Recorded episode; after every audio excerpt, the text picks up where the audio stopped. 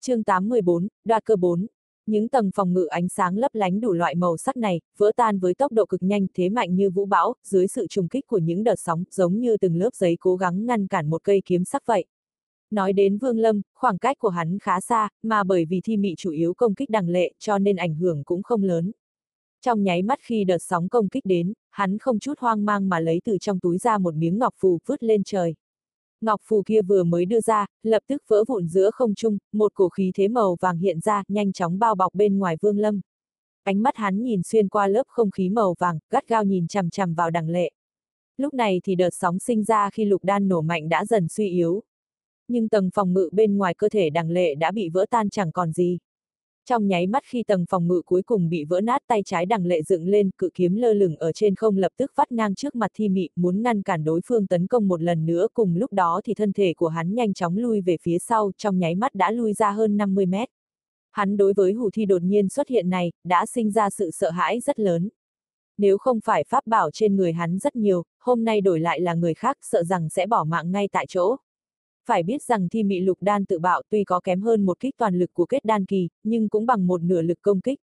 Đằng lệ là trúc cơ hậu kỳ, hơn nữa lại có nhiều pháp bảo, vậy mà cũng khó khăn lắm mới có thể chống đỡ được.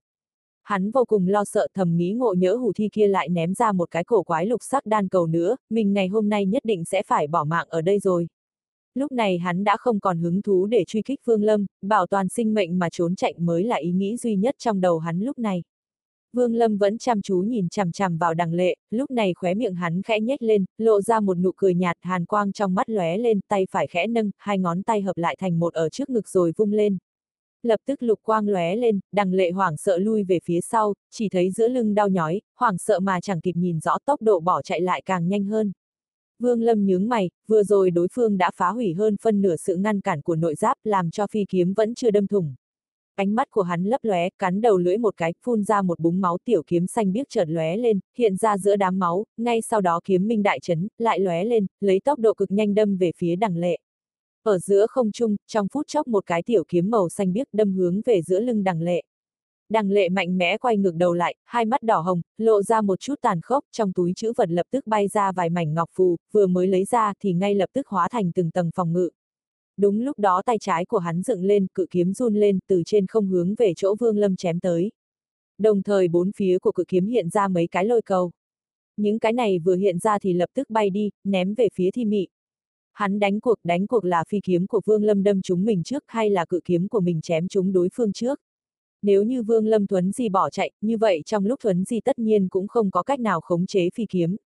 Mượn cơ hội này, đằng lệ định bỏ chạy thoát thân. Tình trạng của hắn lúc này, đã giống như dầu hết đèn tắt rồi, tiếp tục ở lại chỗ này, chắc chắn là tự tìm đường chết. Từ đồ nam điên cuồng hét lên, điên rồi, tiểu tử ngươi thật là điên rồi. Nói xong, ông mặc kệ Vương Lâm phản đối, phát động thuấn di né tránh cự kiếm. Nhưng ánh sáng màu xanh vừa mới xuất hiện trên ngực Vương Lâm, hắn lập tức dùng tốc độ cực nhanh nói. Còn chưa tới lúc thuấn đi, dừng. Trên mặt hắn xuất hiện một tia hung ác cũng không thèm quay đầu nhìn cự kiếm đang chém xuống ngay lập tức kiểm soát tiểu kiếm màu xanh tránh khỏi tầng phòng ngự, xuất hiện ở trước mặt đằng lệ. Trên mặt đằng lệ hiện lên vẻ hoảng sợ cực độ, lúc này thì khoảng cách từ cự kiếm của hắn đến đỉnh đầu của Vương Lâm chưa tới nửa mét. Một vòi máu tươi từ trán của Vương Lâm chảy xuống, hắn cũng không thèm chớp mắt cười gần một tiếng, khẽ nói. Chết đi, ánh kiếm lóe lên, tiểu kiếm màu xanh xuyên qua nội giáp bắn ra từ sau lưng đằng lệ, dính theo một chút máu tươi. Đúng lúc đó tư đồ nam phát động thuấn di, trong vùng ánh sáng màu xanh ra trời lóe ra thân thể vương lâm biết mất dưới cự kiếm, xuất hiện ở bên cạnh đằng lệ sắc mặt không còn chút máu. Cự kiếm thuận thế chém xuống, giữa tiếng ầm ầm vang lên, trên mặt đất xuất hiện một vết rách rất sâu. Vương Lâm không thèm để ý đến chán đang chảy máu, ngồi xổm xuống tay phải đặt ở trên người đằng lệ. Tư đồ nam hiểu suy nghĩ của Vương Lâm, không nhiều lời một đạo ánh sáng màu xanh ra trời từ trên hạt châu chiếu ra từ cánh tay của Vương Lâm chảy vào trong cơ thể của đằng lệ, ngay tức khắc đằng lệ lấy mắt thường có thể thấy được tốc độ nhanh chóng biến thành một tảng băng màu xanh. Vẻ mặt của hắn ở trong băng, đông đặc lại vẻ sợ hãi. Tất cả những việc này, đều xảy ra trong khoảng thời gian cực ngắn, nhanh đến mức thi mị thậm chí chưa kịp phản ứng thì trong nháy mắt đằng lệ đã bị đóng băng rồi. Hắn ngẩn ra một chút lập tức cảnh giác nhìn vào Vương Lâm. Những lôi cầu ở không trung đánh tới thi mị, lúc này tất cả đều tiêu tán, cây cự kiếm kia cũng lập tức thu nhỏ lại, trở thành một thanh tiểu kiếm màu bạc từ trên không trung rơi xuống, lọt vào trong khe nứt ở trên mặt đất. Vương Lâm nắm lấy khối băng lên, không nói nhiều mà nhanh chóng lui ra phía sau, tiểu kiếm màu xanh ở bên ngoài cơ thể hắn phát ra hàn quang lấp lánh, mũi kiếm hướng về phía thi mị. Thi mị nhìn chằm chằm vào Vương Lâm, nhe răng gầm lên, đang muốn xông lên, nhưng quay đầu lại nhìn thấy vết nứt ở trên mặt đất hơi lưỡng lự, Vương Lâm đã lui ra hơn 300 mét thuấn di một cái, thân ảnh biến mất. Thi mị gào thét một hồi, không cam lòng mà nhìn chằm chằm về hướng Vương Lâm biến mất. Sau đó rất lâu thì cơ thể nhảy lên, nhảy vào trong vết nứt trên mặt đất không bao lâu đã lấy ra tiểu kiếm màu bạc của đằng lệ. Vẻ mặt hưng phấn, mở rộng miệng nuốt vào. Vương Lâm cầm lấy tảng băng, sắc mặt tái nhợt nhanh chóng lẩn vào trong rừng cây mà lén lút chạy đi. Khi chắc chắn đã an toàn, hắn mới thở phào nhẹ nhõm, đặt tảng băng ở bên cạnh, lấy cái hồ lô thần kỳ ra, một ngụm uống sạch chất lỏng ở bên trong, sau đó khoanh chân ngồi xuống, hít thở và thổ nạp. Trong rừng cây là một vùng yên tĩnh. Rất lâu sau, Vương Lâm chậm rãi mở hai mắt âm thanh bất mãn của tư đồ nam truyền đến. Tiểu tử, ngươi lúc nãy bị điên à? Nếu lão tử chậm một bước, mạng nhỏ của ngươi đã đi toi rồi. Vương Lâm trầm giọng nói, cơ hội giết đằng lệ chỉ có một lần, nếu như vừa rồi mà bỏ lỡ, một ngày nào đó hắn khôi phục lại linh lực thì sẽ không còn cơ hội nữa. Với lại người này đuổi giết ta đã lâu, nếu như để mặc hắn bỏ đi, sau này sẽ là một cái phiền toái lớn, không bằng đánh cuộc một lần. Ngoài ra cự kiếm của hắn có tốc độ chém xuống dựa theo linh lực trong người hắn nhiều hay ít mà quyết định. Khi đó hắn đã như đèn hết dầu tốc độ tất nhiên sẽ chậm hơn phi kiếm của ta. Từ đồ nam trầm mặc hắn phát hiện chính mình giống như lần đầu tiên biết Phương Lâm vậy. Rất lâu sau, hắn chậm rãi nói, ngươi đã đủ tư cách tâm tính thế này, có thể đã có chỗ đứng trên tu chân giới rồi. Trong giọng nói của tư đồ nam bất ngờ đã không còn kiêu ngạo như ngày xưa nữa. Đối với Vương Lâm, lần đầu tiên hắn có chút kính phục. Hắn tự hỏi nếu đổi lại là chính mình, vừa rồi nhất định sẽ không dám đánh cuộc. Vương Lâm cũng không nói gì, nhìn chằm chằm vào khối băng bao bọc đằng lệ, ánh mắt lấp lánh, nói. Dùng hắn để tiến hành đoạt cơ đại pháp có được không? Nghe được câu hỏi của Vương Lâm Tư Đồ Nam nói. Hoàn toàn có thể được. Hơn nữa hắn còn là trúc cơ hậu kỳ, nếu như dùng hắn để làm lò đoạt cơ đại pháp ngươi sau khi thành công tốc độ của ngươi ở cảnh giới trúc cơ sẽ nhanh hơn một chút so với những người khác.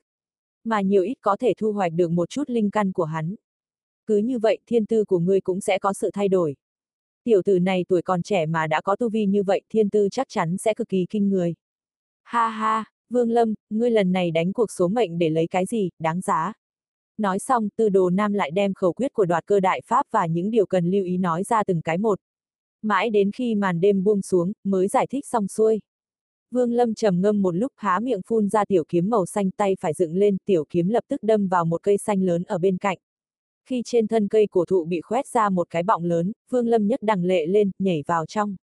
Cây tiểu kiếm màu xanh hắn vẫn chưa thu lại, mà để mặc nó quanh quẩn khắp bốn phía.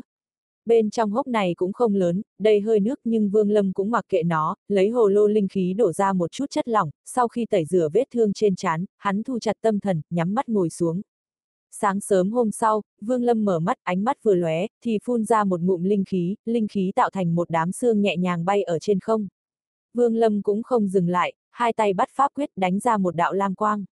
Linh quang kia vừa vào trong đám xương, lập tức tiêu tán. Đám xương kia lại sụp sôi và quay cuồng, quỷ dị co rút lại, nở ra. Vẻ mặt của Vương Lâm vẫn bình thường, hai tay liên tục đánh ra lam quang, bắn vào trong đám xương. Dần dần, đám xương quay cuồng ngày càng mạnh tần suất thu nhỏ lại rồi nở mạnh ra cũng càng lúc càng nhanh. Sau đó tay phải của hắn vươn ra, miếng băng bọc lấy đằng lệ nhẹ nhàng bay lên.